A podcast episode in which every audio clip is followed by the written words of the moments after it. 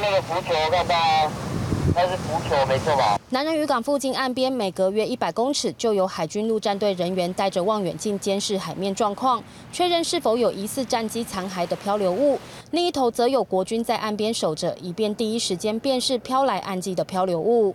那今天的搜索的重点啊，还是至于啊，在弹射椅啊降落啊周边啊六公里的区域里面，目前啊排除啊这个三级。山区的搜索以啊海岸线为主，搜救行动来到第三天，二十四号的搜寻重点以海岸线为主，前进指挥所动员近三百人，没日没夜的搜寻。三二一，报告！山区则派出由中科院研发、装有日夜间 CCD 摄影机的红雀无人机搜索，居民看到搜救人员的辛苦，也为他们加油打气。晚上到凌晨到天亮。都有都有都有用用探照灯还是照明弹什么的，整个天空都是亮的。啊直升机一趟来一上去。由于还没有找到飞官潘颖尊，位于搜救范围内的九鹏村一位七十一岁且有十多年救溺经验的热心村民，主动下水游到离岸礁岩帮忙寻人。我叫这老水咧行嘛，这老水拢行行就在东迄方面去嘛，足行啊。是往外往外往往那到到到那边过去了。台东海巡也出动进行暗季搜寻，但由于海象及天候不佳，搜寻不时需暂停。但指挥所表示将尽最大努力，希望尽快找到失踪飞官。记者陈焕宇、徐正军、张明哲，屏东台东报道。欢迎收看《有话好说》，今天是 F 五一失事第搜救的第三天，那几个比较重要的讯息。第三天搜救工程当然继续持续，不过到目前为止，中尉罗尚华呃是殉职的，那上尉潘颖尊飞官呢，现在还是失联的情形当中。当然，今天我们会好好讨论一下，包括失事的事故原因，包括是不是弹射椅是致命的关键，当然也包括说，先前现任的美军的印太司令谈到说，呃，中国在六年内可能会犯台，那。准印太司令现在提名人呢谈到说呢，这个危机可能更为迫切。今天再来谈谈，包括军事上的一些问题，包括两岸之间的军事威胁的这些问题。介绍三位特别来宾，首先欢迎是前空军的副司令，之前呢也是 F 五一的飞行员。我们欢迎是张延廷张将军，你好，大家好，非常感谢。再来欢迎是 F 五一战斗机的前飞行员于浩伟于教官，轻松各位观众晚安。资深的军事记者吴明杰，大家好。刚刚我们谈到。搜救的这一部分，我还是请教一下张将军了哈。呃，你怎么样看待这一次的事件？哎，他这是因为编队啊，这个在二号机跟四号机之间擦撞。那编队的时候，我们编队有基本编队，有疏开编队，有战斗编队，有防御队形啊，还有流动队形啊。换成叫基本编队的啊，他要返场，应该是基本编队。基本编队间隔距离非常的近，我们可以看这张照片。这个在这一侧的时候。在右边呢，这是雷虎小组。雷虎小组很清楚哦，它的横向间隔就是一公尺，它的一间发射架跟一间发射架就是一公尺。那这个话，它的有一点重叠，因为是高度差的关系，好看起来的话好像有点重叠。其实它的高度差，这个来看最清最最清楚。还有低半机啊，因为照相角度的关系，所以它这个呃这个低半机的显显现，这边可以概略的显现的出来。那今天会有擦撞事件的话，除了人员操纵之外，最重要的我们要也要考量到，是不是它的有有一些不稳定的气流，有些高空风或者喷射的气流，或者吃到前位机长机的尾流，或者是它在集合的时候，它拦截角跟它的接近率是有一些问题，所以在整个编队的过程当中哦，它是有很多的操纵的技巧。那这个稍微有点操纵不当，是有很多的风险存在。这个要经过不断的演练，比如说接近率会不会太大？接近大或你这是交叉航线还是碰撞航线？这个拦截角对不对？如果拦截角小，结合不上；拦截角大，有时候会有一种冲出的可能。不过将军当然，国防部现在的说法当然就是说，所有的事情都还在调查当中，然后也希望各界不要说自己在那边想象啊、猜测。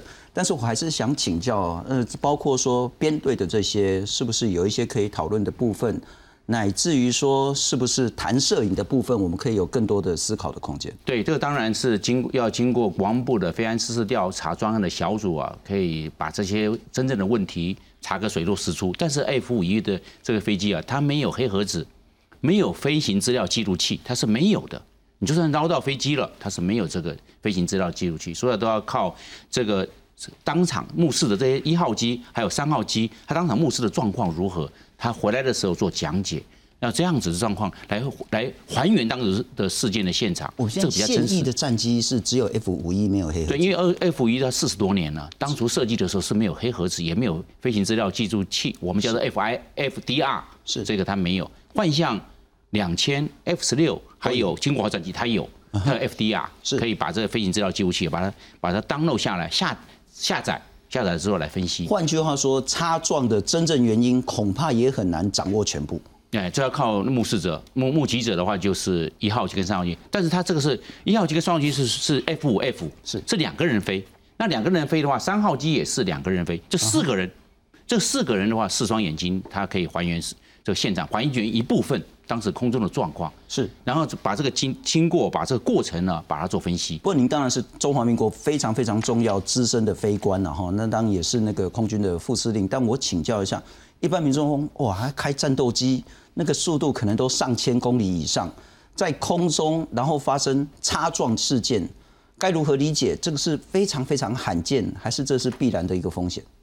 如果会任何，就算之前飞行员或资深的飞行员呢，他都会有风险存在，因为飞行它在空中，你空中是没有刹车，没有办法减速的，是减速靠减速板，它那个减速的效果不是像我们地面上踩个刹车就停了，它是靠靠空气阻力在那边。所以跟我们在二度空间是完全不一样，所以风险是存在的。飞行员呢起飞就视同作战，是因为他能不能回来不知道，所以是这一方面要要由循序渐进。所以为什么每一个月每一个飞行员一类飞行员都要飞十五小时，就是保持他飞行的技能，让他继续维持这个方面的操作的能力。因为过因为如果没有飞到这个这个小时速的话，你会生疏，生疏的话你会信心不够，你风险会增加。是另外你生活的状况、心理的状况，还有生理那天。前天晚上睡得好不好？有没有失眠？还是浅眠而已，都会造成你飞行能力上面的一种波动。我们希望波动哈能够能够越小越好，表示它很稳定，是它的吸收力好。但是不要忘了维持度好不好？不然吸收力可以，但是你隔天你飞的飞的这个这个科目荒荒腔走板也有可能哦。这种擦撞的意外，不管是资深、之前，不管是 F 五一、F 十六。或是 Mirage 可能都会有这样子的一个风险，都有风险存在。美国的雷虎小组曾经四架撞到地上，雷鸟小组，美国的叫雷鸟小组，是海军的话叫蓝天使特技飞行小组。嗯哼，这个雷鸟小组曾经试驾撞到地上。部分媒体在想说，哎，可能是因为什么炸射失败啦，或者是编队上可能是那个。掌机右机这种资深之前的这种编组上，可能有一些调整的空间，您的看法呢？那它炸射的失败天，我那一天是那因为加东靶场的天气哦，那天天气能见度非常不好，是起飞的自航基地的天气非常好，能见度二十公里是非常好的。但是加东刚好在屏东的南部，那天可能东北季风开始强了，能见度有麦层有云层，那大角度炸射它是立体的动作，它从高度大概七千英尺要进入投弹，三十度。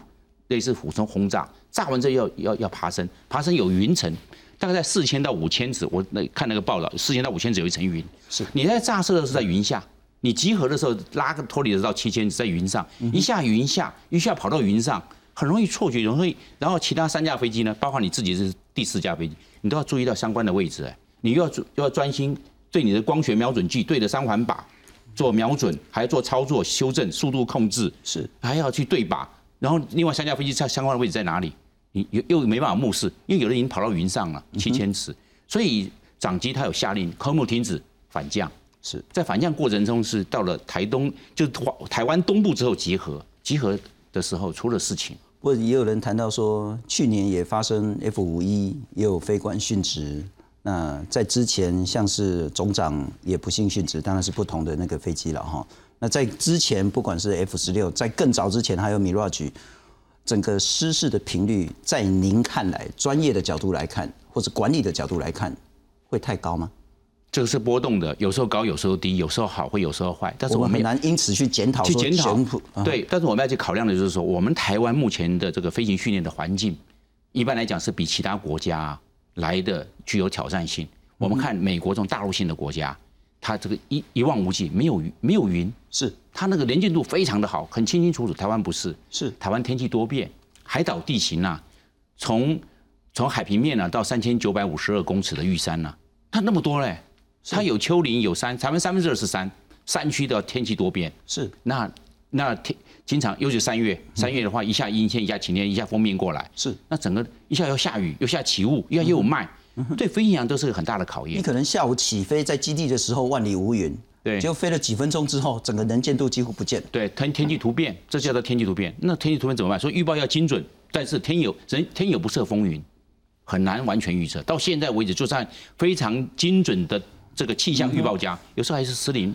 当我们理解这些事实存在的风险之后，恐怕进一步，不管是说提升整个飞安的安全之外，还得在思考我们如何去面对这些每天面对高风险的三军将士。对，当发生不幸殉职事件之后，整个国军的士气，乃至于他的家属的一些抚恤，我们是不是做的足够完善？哈，不过再请教一下教官了哈，你之前飞 F 五一的经验也是这样子，高度风险吗？哎，这个当然高度风险这个啊，我现在讲，因为啊，事实上这个编队啊，是我们从开始从呃官校基本组到战斗组到步军队啊，像张教官就是以前当初我们步军队的我的小教官啊，也是很是很觉得很优秀，所以呢，我的意思是说啊，事实上这个基本编队啊，是我们吃饭的家伙，说不好听的话就跟筷子一样啊，尽量不要把筷子掉到地上去。但是我要讲，因为我自己本身飞过民航机。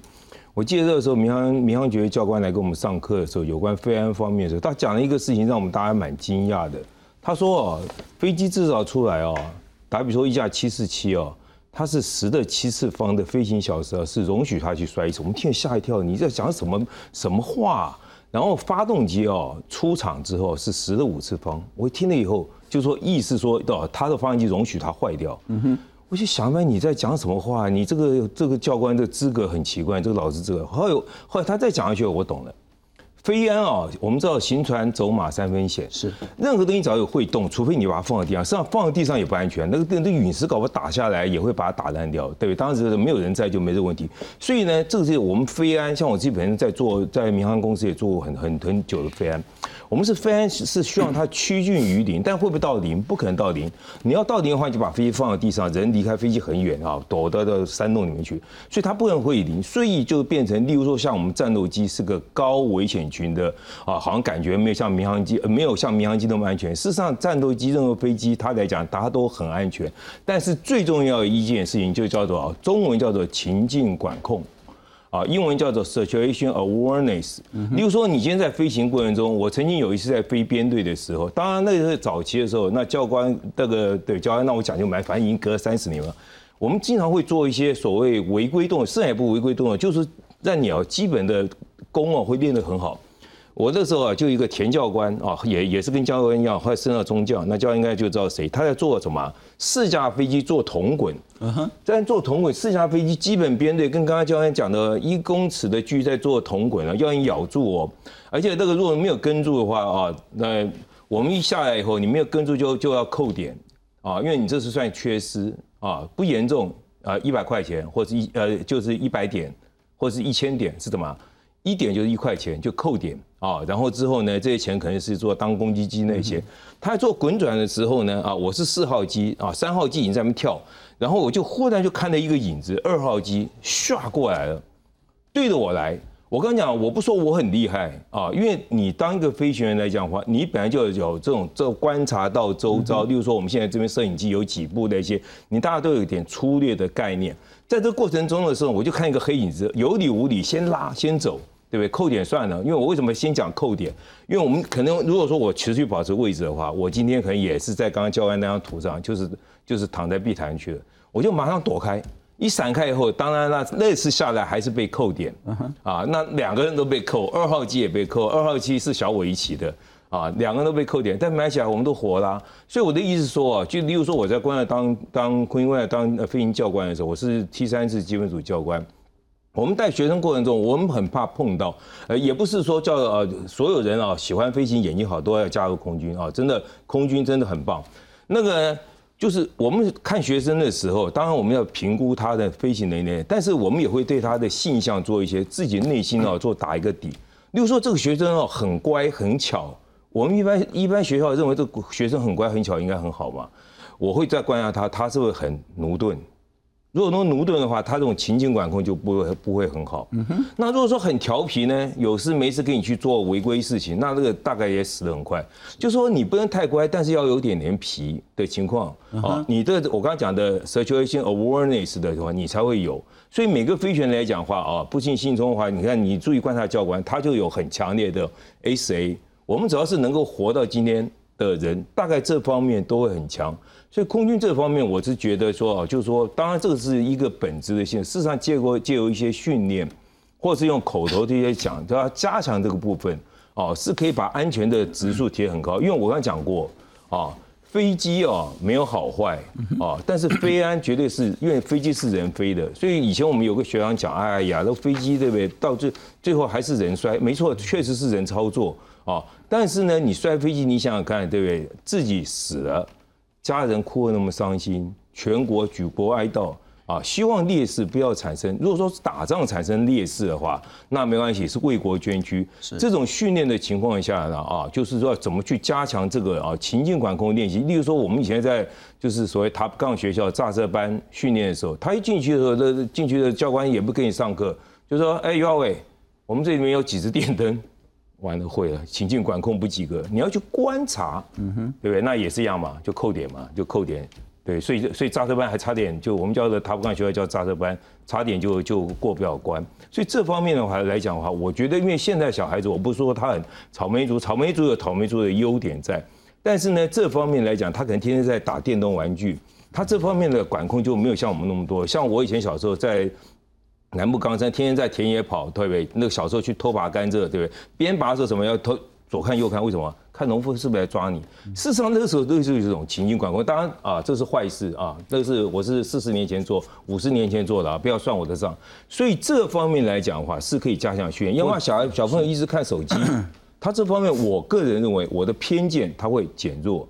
那如果说你变成战斗机飞行员的话，甚至于空军飞行员这方面的话就会减弱。事实上，这是可以经由训练。于教官刚谈的是说，其实那凸显出来飞官飞上去之后，那个整个突发状况是非常非常多的。你自己飞得好没问题，但你会有其他的突发状况，那个也凸显了说飞官所面临的高度风险。在请教明杰兄之前，我们来看看今天三军统帅蔡英文总统呢，也到台东的支航基地的灵堂。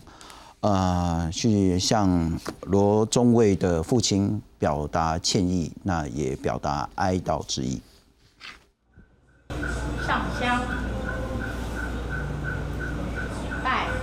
总统蔡英文前往台东殡仪馆慰问家属，针对日前两架 F 五一战机擦撞吊唁不幸殉职的罗尚化中尉，蔡总统握住罗尚化父亲的手，表达歉意，表示每次军人殉职是国家最痛的事情，而罗父则打起精神，提出军备症结点没有解决，大家都知道问题在哪，希望儿子是国军最后一位牺牲的飞行员。谢谢你的培养这么好的儿子，谢谢，也谢谢国军啊，哦，栽培我们儿子。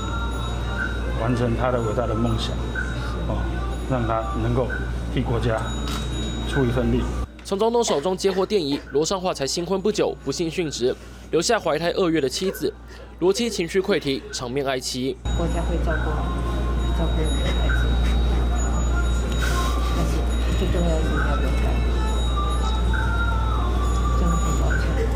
罗夫希望飞安事故不要又是今日公祭，明日忘记。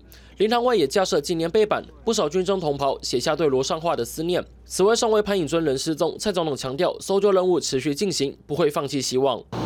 那我也要求国防部尽速厘清事故的调查，而且在弹射的座椅的部分呢，行政院也已经核定经费，立即来进行换装的作业。蔡总统稍早也到台东制航基地听取搜救进度简报，同时慰问潘颖尊上尉的家属。国军面对重大飞安事故，士气低迷。蔡总统期许官兵坚守岗位，也喊话国人为国军加油打气。记者黄杰、谢振林、张明哲，台北、台东报道。不过明杰刚那个两位教官其实都谈到那个风险的问题了哈，但是他毕竟并非打仗，而是在训练的过程，而且是擦撞，而不是非常非常一看就知道是天气因素或者是机械因素等等的。我想问的是，中间还是有一些可以检讨思考的地方，那会是什么？我想就刚刚两位教官谈的哦，就是说一架高速的战机在空中的操控，的确这个困难度是非常的高哈。你如果不是持续的一个训练，再加上刚刚谈的，其实你本身要有某个程度的天赋了啊。那适合这样的一个能力，在加强不断持续的训练之下，才能避免所谓的这个相关的飞安风险啊。因为是战机还不是民航机，那速度都非常的快啊。那这种情况之下，其实我就我过去这个采访军事新闻，其实。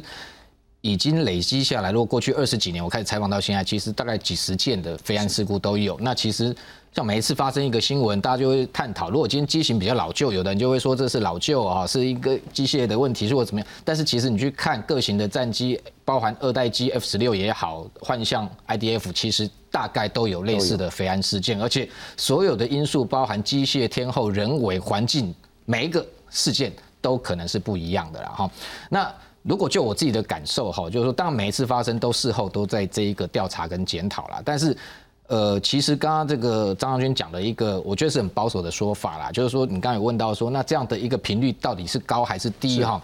其实如果就我过去观察，这个是一个到目前为止，其实我我相信，就算美军这么强的国家，它的一个飞安事故，它也没有办法有一个单一因素来解释说到底为什么哈？因为过去如果观察结果，有时候好几年这个飞安都零事故啊。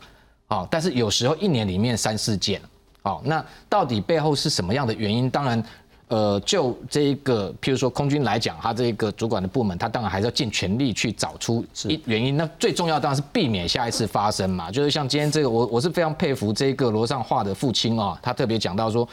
这个他很感谢军方哈培养他这个罗尚化，让他完成捍卫疆土的梦想啊！我觉得有这样的一个父亲的确非常不容易啊！哈，那这个我觉得国人真的要替这这为他们俩这个父子都要致敬哈！那当然今天蔡总统也致。有致歉意啊，那这个罗罗罗富他也其实也谈到一个他的心理的感感受哈，就是说他认为说可能军备上面的问题啦啊，那当然这样一有言止，当然是不是也是在认为说，因为非 J 型的这一个 F 五可能相对来讲服役年限比较高一点哈，那多少当然。如果就我们这包含像两位教官，其实了解这一型机的，你都知道，像美军，你像这个 B 五十 H，它都飞到六十年的延寿，还持续准备要飞到一百年，好，那当然它不是这种高速战机，不能去做比较。但是 F 五像这一批我。的了解，它也经过性能提升嘛，机体结构各方面来说，而且这一次的事件基本上并没有去年十月哈这一个那起事件，可能当时是有这个机械的一个回报，那这次是没有哦，所以可能在其他的天后或者机械因素如果不存在的情况之下，包含可能是不是环境或其他的一个训练过程中的一些闪失哈的存在，我觉得当然。呃，还是必要去厘清了解真相啊。那的目的是为了避免下一次嘛啊，就是不要像这个说今日功绩，明日忘记。那让这个未来未来还持续，其实就这个天安特检结束之后，接下来其他的这些同样的还是要进行训练。那训练完到一个程度，还是要担负这个空军的一个战备哈，这是不能中断的。那我觉得最重要的，我从另外一个角度去看，就是说这些所谓的这一个。呃，背后的失事的原因，当然非常会去调查，配合空军的调查。那但最重要，我觉得现在来讲，哈，台海的情势基本上是比较紧绷。我觉得士气基本上是我比较担心受到影响，因为。这个你如果没有办法给外界一个比较清楚的说法，会影响到民心嘛？因为这次又掉，而且两位都非常的年轻哦，大家当然国人都非常的不舍。然后当然因为去年十月发生，还有呃去年还有另外一起 F 十六的一个战机也是失事，当然会给国人有一个这样的一个担心哦，忧心是不是这一个空军的一个内部是不是有什么状况？那我觉得军方当然这个时间点，我觉得要把能交代的、能讲清楚的，尽可能的让外界清楚啊，那避免影响民心。第二个当然不要去打击到士气。那你说不打。打击也非常难呐，因为今天你发生这个事情，你这个相同的梯队的这些训练的这个非官学员也好，他们内心家属当然会更加的担心。所以现在至少能做的，我觉得像这两天，至少比如说空军说要采购新的 MK 十六的这个弹射座椅，是那行政院迅速的就同意了啊。那国防部也说，这个本来预计那一天第一天还在讲说明年才会开始换哈换装，那等于说。这个加速时程等于说今年年底哦，可能就可以陆续换新的一个弹射座椅，这个是最基本的。哦，让至少后续的相关的训练能够获得一个比较大的保障。那在你这个高教机，高教机说真的，你真真的也没急不得的，因为同样同样这个高教机也要有它的安全性的顾虑哦。是。那按照时程一步一步来，那在此之前用一个我觉得是不是相对弹性、相对保障的方式，那换弹射座椅，这是最基本的。那我觉得这个部分至少目前军方做的哈，那我觉得至少可以让这些后续我们这个，其实我觉得在现在这个环境哈，要加入这个国军。要担负这个飞行的重要的这些大任呢，我觉得都非常不容易了啊。那这些我觉得我们要这个鼓励他们，而且也要替他们加油打气哦。那因为有一个比较好的一个逃生的一个装备，然后在内部检讨相关的训练啊，是不是有更精进的空间？之后我觉得未来其实这个台海的情势哈，等于说这个空军也还是要担负重任，还是要面对哈。这种情况之下，才能继续相关的训练跟战备。不过延续明杰刚刚所说的，然后其实我们有两个很重要很重要的。呃，当然有一些人说啊，还要再花七八亿啊，这个 F 五一就要除役了啊，再过两年它就不飞了啊，这哎吼啊背后。可是如果我们在跟这些飞官谈士气、谈尊重、谈尊严的时候，恐怕不是在那边斤斤计较几亿几亿这件事情了哈。所以行政院的态度还是值得肯定，说第一时间那赶快换了哈，这是一个。第二，可能要补充说明一下。呃，台湾发生这么重大的事故的时候，今天早上的时候，解放军的军机依然骚扰我们的空域，那这是创下的最低的飞行记录，一千五百米。那换句话说，对岸对我们的威胁不但持续，恐怕是一步一步的加剧。所以恐怕不是我们在那边说啊，飞官怎么样啊，或是怎么国军怎么样怎么样的问题，我们那个威胁是越来越大。那还有一个很重要的是，特别要请教将军了哈，这个是不是尽管事故到底是因为编队的原因，还是训练要更完整的原因之外，如果有这个东西，是不是我们的飞官在最后最关键那一刻可以保住性命？我们来看看，这个是现在呃行政院已经编了预算要买的这个 MK 十六弹射椅，在右边这个这个是最新型的，这比我们现在 F 十六的座椅还好。对。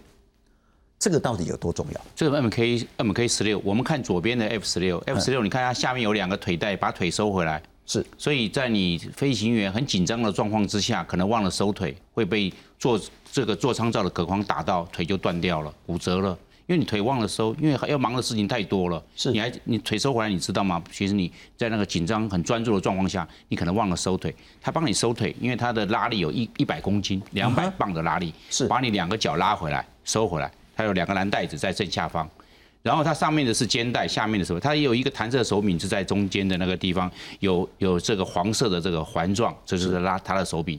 它上面还有两个凸出来的，就是座舱罩的穿刺点在那边。所以这是 F 十六目前的 MK 十的这个马丁贝克的伞。是。那更那我们现在看右边的最新型的，它是 MK 幺六，大概类似就是这个样子。是。它最这个它的特色就是它的在头部的左边两边有有个耳，看到没有？它左耳右耳就把你头固定，在那，它只要弹射这个，所以只要弹射，它就往它把你夹住，它把你头夹住了，你头不会就乱摆了。是，它的腿带还有腹带，就是腹部的带子，还有下面一个腹肌的带子。但它没有腿带啊，它腿带他这个地方只是没把它没有把它设画出来。是，哎，他为了求完整性，没有帮他画出来。他也会自动收腿带，OK，也有两个腿带帮你收。你在上上的飞机的时候，你要把你的腿带呃把它穿上去，有两个有个挂钩，两个挂钩收进去，然后再再从这个孔扎进去。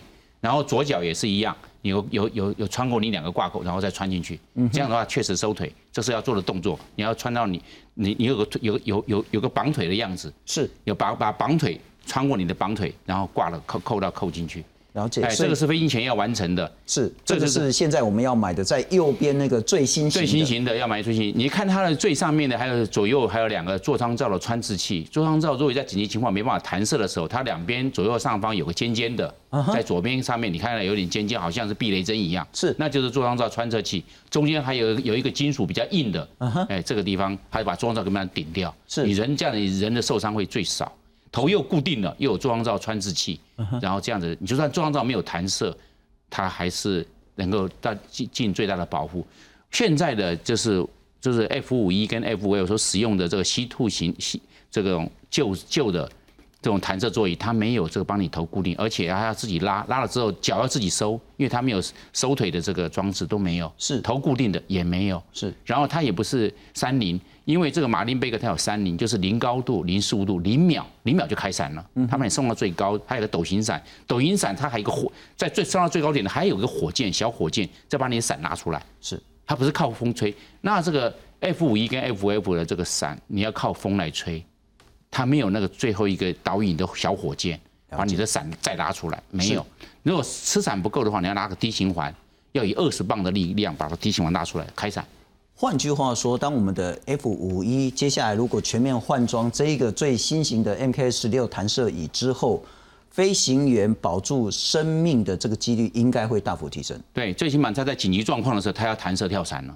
那弹射跳伞这一个是最比较安全的，它可靠度将近是百分之九十七。是，那这个这个在整个逃生的这种概率来看是很高了。哎，不过教官我要请教了哈，我觉得我比较困惑，说当你的那个飞行时速都超过一千多公里的时候，然后当不管是发生擦撞，或是机械故障，或是其他突发的重大事故，你要如何有多少时间去反应，然后决定要弹射？弹射出去之后，你真的还有意识吗？哎，这个是在弹射出去短暂时间的时候，你可能是昏迷的，因为它瞬间的火箭要脱离那个飞机的时候，瞬间的力量是很强的。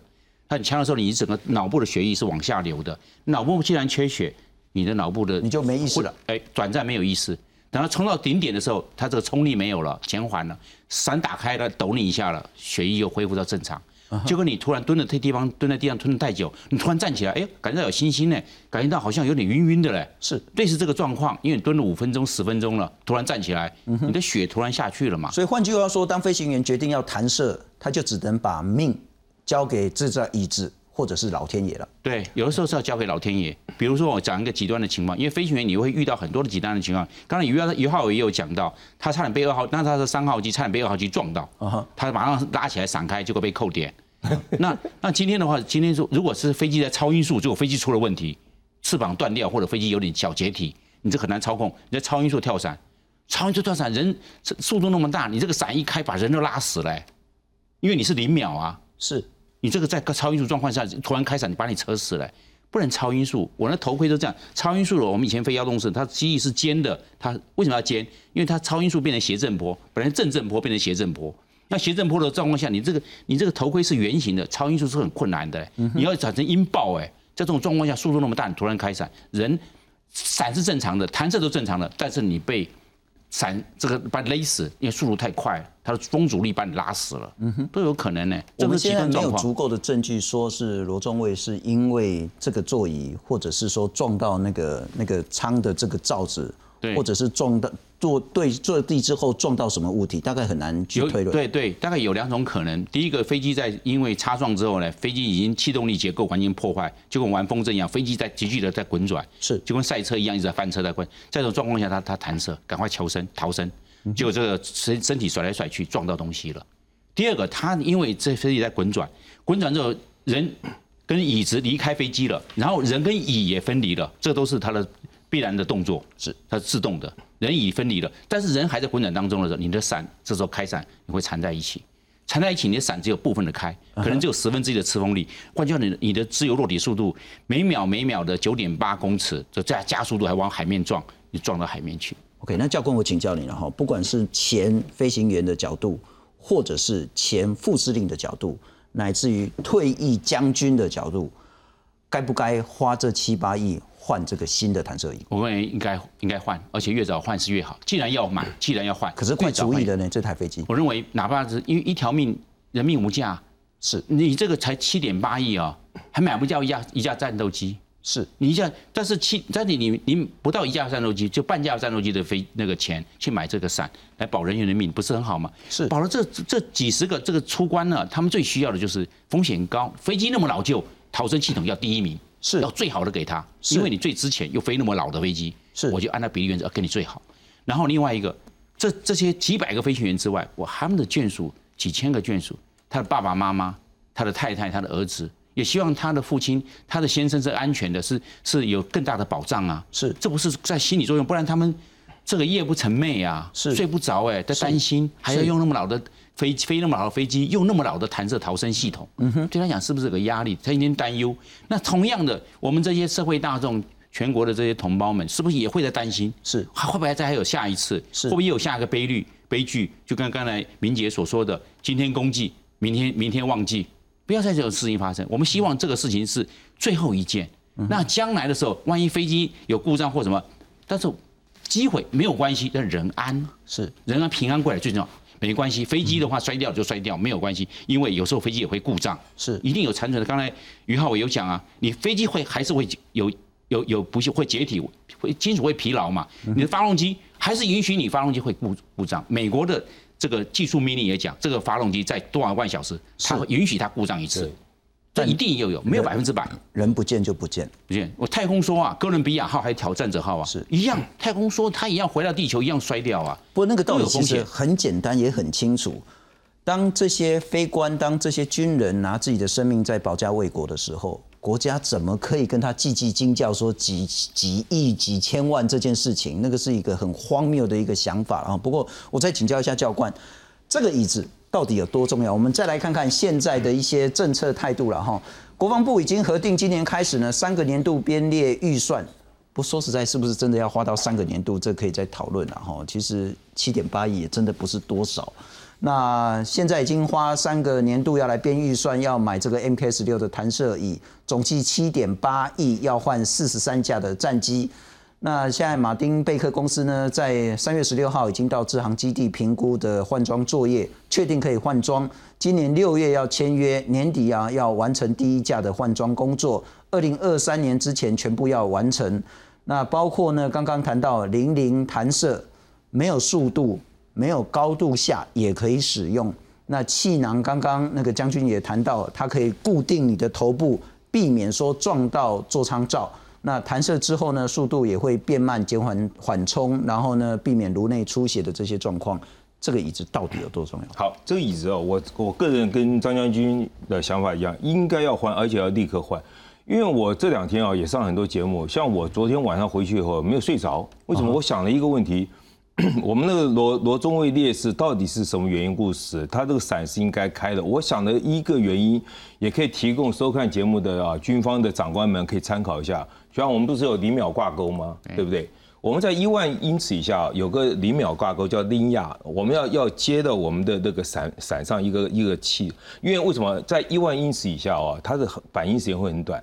所以我们只要一按弹射仪之所以弹出去之后，零秒挂钩哦，它会有就不管经过自动那个那个气压磨合，它会直接把我们的伞就打开。所以你要伞出去就会开。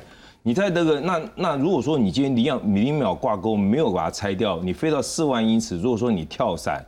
你就会很过瘾，几乎是不可能会活。为什么？因为你在四万英尺或三万英尺的温度是负六十几度。是你如果说自由落落体的话，可能三到五分钟就到地。但是因为你那个时候你把它拉开以后，你就立刻开伞，四万英尺开伞六十度负六十度啊，半个小时飘下来，人可以活是不可能的。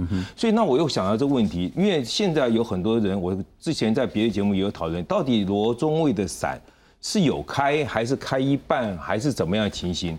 那我就想到这个问题，因为我们的我刚才讲的零秒挂钩，如果拆的话哦，它到高空去，你一弹射跳伞之后，它不会开伞，它会到一定高度之后，气压膜和感应到。但是这方面我真的是没有资料，我我也没有查到啊，我也忘记了。我们以前的技术秘密上好像也没有写这个，只是知道说你超过一万英尺要把它拆掉。我刚才讲，它到一定高度，好，举例来讲的话，今天到一万五千英尺的时候，它真空膜和。那个压力膜和测的 detect 到以后，对不对？它就把你伞自动，你人可能是昏的，没关系，它会自动开伞。但是罗中伟他们当初在一万四千英尺啊，如果说它零秒挂钩，因为一万四千英尺，如果说我们都是按照规定的一个专业飞行员，你超过一万尺零秒挂钩就要摘除。那你在一万四千英尺，刚跟了一万五千，我举例啦，它一万五千才感感应到，但是真这个气压磨合是不是会有一点时间差的问题？所以导致它伞可能并没有全部开，或是有延时开。当然是我不是这方面专家了，我这几天忽然想到这个问题，我就提出来，刚好借由信通那么优质的节目，也可以跟到，就是说有这方面军事专家啊，可以这方面也去研讨一下看看。到底罗中尉的伞是有开还是开一半？因为我刚刚讲，就是零秒挂钩这这个这个这个影响的关系，可能就影响到他的伞，因为他的通过一万一一万英尺在一万四，他零秒挂钩按规定要拆掉，但是真空磨合是感应一万五，理论上来讲的话，低于一万五应该他感应到要马上开。那如果说这个压力磨合又有些不太对劲的情况，那是不是有延迟到它开伞？是。那理论上来讲，如果说我们人清醒情况下，我只要一弹出来，人醒的时候，我们要如果说看伞上面什么东西没有的话，我们要手去拉伞。嗯哼。这是因为这伞就我刚刚我刚刚讲的飞机跟方向架，它有十的七次方、八次方，伞也是。虽然伞保中队一定是会做最完善的检查，因为这个伞如果说没有开。那个保修人员会受到一定的惩处，而且会有刑责。我相信他应该按规定修的伞，但是万一东西总是有些啊，就是说没有说真的是十全十美，是不是这个因素影响到？搞不好罗中会伞并没有全开，嗯哼，导致他这次对的就啊不幸的对就就身亡了。我觉得这方面可能可以呃，运安委员会如果说有听到我讲的话，也可以。朝这方面做一点点对调查，花一点点时间查查看，是可能可以永保很多飞行员啊现役，不管是 F 五一、F 十六幻象，对吧？只要有降落伞，可能这方问题，或是甚至全世界，我再花一分钟讲全世界的第一件泡面泡棉事件，因为以前我们的油箱里面有泡棉，子弹打到以后它不会爆炸。那个时候呢，我在台东部训队的时候，我是全世界第一次碰到就是泡棉事件。那个灯亮乱七八糟，就那个我的分队长杨洋教官，我就执意一定要回场落地。我这人可能比较龟毛，对他说训练科目训练完，我说不要，我要回场。我 我心想被你提名，因为我那个我们有警告灯嘛，五我自己说五灯奖，五个灯亮的，而且这个判断起来是矛盾的。我就回来落地，落地以后啊，一拆以后，我们那个主油箱有个燃燃油棒，还有一个百帕斯的旁通油棒。全部已经主油燃油棒已经堵得满满的，那个连队部翻官给我看，堵已经没有功效。他靠摆 pass，我再两分钟，发动机两个发动机全部熄火，我就怀疑。所以因为我的事情，全球啊泡棉全部拆掉，嗯哼，所以每个国家，包含泰国那些啊，我们国家全部拆掉。所以后来 F 五一列。F 一的油箱里面没有泡棉，就是因为我碰到事件，所以我说可能一个小小引发，可能可以救了全世界在飞行的人员的命。是是，不过明杰兄，我们刚刚谈那么多，其实最最最重要的，而且应该也是唯一的想法，就是说如何能够减少甚至避免未来更多的这些事故发生。不过我们整理一下，二零一七年的时候，幻象两千，那也是失事在基隆外海坠海，失联没有呼叫。找到黑盒子，那飞官也失踪，那认定死亡。一八年六月的时候呢，F 十六也在基隆山区坠毁，那飞官也是伤重不治。在二零二零年时候，F 五一在台东外海坠海，那这是去年，其实也在只是几个月之前的事情。F 十六在去年十一月的时候呢，也在花莲外海坠海。那再来就是两天前这一场不幸的事故。在请教你之前，我们还是来看看，呃，对台湾的民众来讲，这些事故当然是很伤痛，可是我们也真的很期待说，能够避免这种事情，该如何去进行检讨？来看看。位于台湾西南空域，高度一千五百公尺的中共军机注意，你已进入我 A D I Z，影响我飞行安全。立即回转脱离。共军不停施压台湾，十六号又侵入我西南空域。其实从去年开始，共机就加强老台力道。国防安全研究院指出，这是自一九九六年台海危机以来，中共对台恫吓强度创二十年新高。为了应应共军侵扰，我国空军战机光是去年一月到十一月的训练总时数。就高达三万三千七百小时，比近三年同期增加约一千个小时。咱的国军、空军兄弟，因是规身躯穿素丝，拢随时等。如果中国军机若任何接近咱遮，有任何情形，咱拢六分钟内底一定有起飞。咱绝对不容有任何国家，包括中国。亲门大户。遗憾的是，近期接连传出空军事故。二十二号下午，两架 F 五一单座战机发生擦撞，造成一死一失踪。不过，距离上次 F 五一的失事才不到五个月。去年十月二十九号，飞官朱冠蒙在执行任务时不幸坠海殉职。面对悲剧重演，外界关注 F 五一的太换其程。国防部长邱国正回应，正一步步在做，而三二二的事故原因正由专案小组调查中。记者综合报道。我明杰兄很重要的士气安全。如何一起做？我想，台湾要有国防啊，国防就一定会有装备、有人员，那就要有演训啊。演训当然就存在高度风险，不像只有在地面上，空中的风险是更高哈。那当然，我觉得呃，我觉得分两个层次谈了，因为这个刚刚谈到攻击扰台，的确它采取一个这个消耗的一个方式，然后这一个蚕食的方式哈。那当然。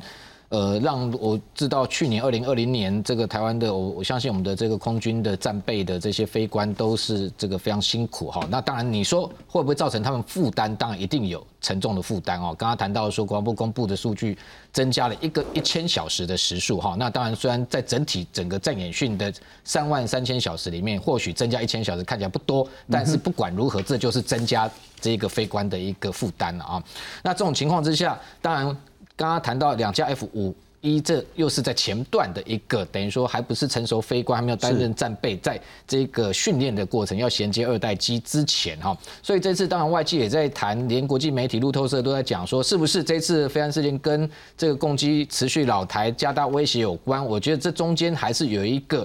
区隔了啊，就是说这是前半的一个训练，不管今天两岸的情势如何，这个训练都会做，因为台湾要有国防是啊。那就算两岸风平浪静，现在这个训练也还是要做，这样的一个风险恐怕也还是存在。所以内部的一个部分，我觉得当然训练各方面的一个要求，或者是装装备的减整各方面，还是要持续，只能尽全力去做啊。那给他们刚刚谈到最好的一个装备是那最好的至少飞机没有办法那么快换新的，至少逃生装备。不小心意外发生的时候，还能够有保命的一个这样的一个状况啊。第二个阶段是说，后面的部分是说这样的一个等于说攻击持续扰台的部分，我认为说，当然我们台湾的一个，特别是这一个，我觉得这样的事件又会影响到刚刚后面讲，如果今天。你非常没有做好，那很多有心要报考这个官校，要这个从军，要当非官的，像这一个罗尚化，这保家卫土是他的梦想的这样的一个呃年轻的这一个非官，他可能会因为这样却步啊，或者家属也不会支持，所以这个我觉得这是一个等于说有因果关系的，必须前端呃你要内部要先确保好所谓这些非官的一个安全啊。刚刚讲到说谈弹射座椅七点八亿哦，或者一架战机可能十几亿哦，其实这些飞官的训练的成本也非常高啊，两位飞官。我相信都是过去在训练国家投资的成本绝对都是上亿以上的。是哦，那这些生命是没有办法用价钱来衡量或买回来的。所以我是认为说，如果硬体上的装备能够尽可能的提升，尽可能的投资，我觉得这当然是一定要做。好，那另外就是说，我觉得，我觉得老共基本上对台湾还是一个很。主要的主轴就心理战了，所以你看到这一次的飞安事件发生哦，国人是非常的难过哦，跟不舍。但是你看到对岸的官媒就不断的落井下石啊，是哦，那借这个机会在打击你。我觉得这一个部分，我们的明星的部分要避免掉入他的一个圈套啊，这才是最重要的重点。是，这是很重要。不过我可能比较温情一点了哈，就是说，呃，这两位飞官当然希望说那个有好消息了哈，因为一个还是失联当中，两位飞官的小朋友一个。还在肚子里两个月，一个刚出生两个月，能不能让非官没有后顾之忧？就算真的光荣殉职，也不会有后顾之忧。这是将军提供给我们的，这是在碧潭的空军公墓。我们真的照顾够这些非官的遗属吗？我认为我们还要再多照顾他们一点。拿我们同学，我们个布奇芳同学于浩很清楚，他走的时候是上尉。上尉啊，那时候的薪水待遇啊，在三十五年前大概只有两万块钱。他的他的妈妈那时候就五十多岁，加上三十五，他妈妈快九十岁了，现在还是两万块，连基本薪资都不够，你要养家活口。他只要那个抚恤金就停在那个时候，他上位上位的薪水，哪怕过了十年、二十年、三十年、四十年、五十年，还是那个钱。但是这个经过四十年的通货膨胀，那个钱早就不值钱了。是，那我现在从跟他，如他是跟他跟我一样，我有我生命继续延续，他的生命在二十七岁就终止了，就没有他后面的了，停止了，把生命贡献给国家了。然后我现在还在一直在做累积，他已经停止了。那他妈妈一直在做停滞，就是那个拿跟他比微薄的抚恤金，一个月两万块，一个月两万块钱，他就他不会再调了嘛？那我们是不是得考量一下，随着物价的波动，是随着国民所得的增加，随着基本工资的调涨，我们多照顾他一点。嗯哼，他不是光损这个这个外面外在物资的这个东西，他的精神上的损失更大。先前为国捐躯的这些国军弟兄，对，还要再更多照顾。我认为那现在同样的现任的现职也要更加照顾。对你现在也包括我们这个罗中尉，因为他的太太已经怀孕了两个月，是你这个潘上尉啊，他的小孩子才刚刚满两个月嘛，那么小，这没有爸爸了。他的爸爸把生命交给国家，他一出来没有爸爸，那我们是不是要好好照顾罗中尉这个潘上尉他的儿子呢？如果找不到的话，我们希望有好消息。是，那还有我们在空军碧潭公墓还有一千多个，这从民国三十八年到现在。